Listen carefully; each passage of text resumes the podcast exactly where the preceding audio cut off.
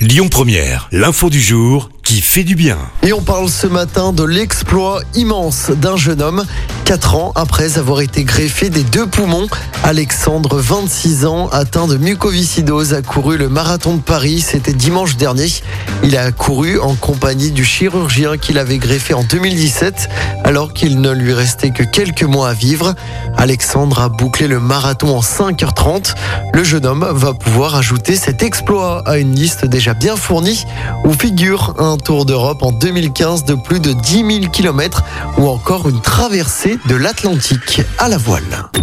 Écoutez votre radio Lyon Première en direct sur l'application Lyon Première, lyonpremière.fr et bien sûr à Lyon sur 90.2 FM et en DAB+.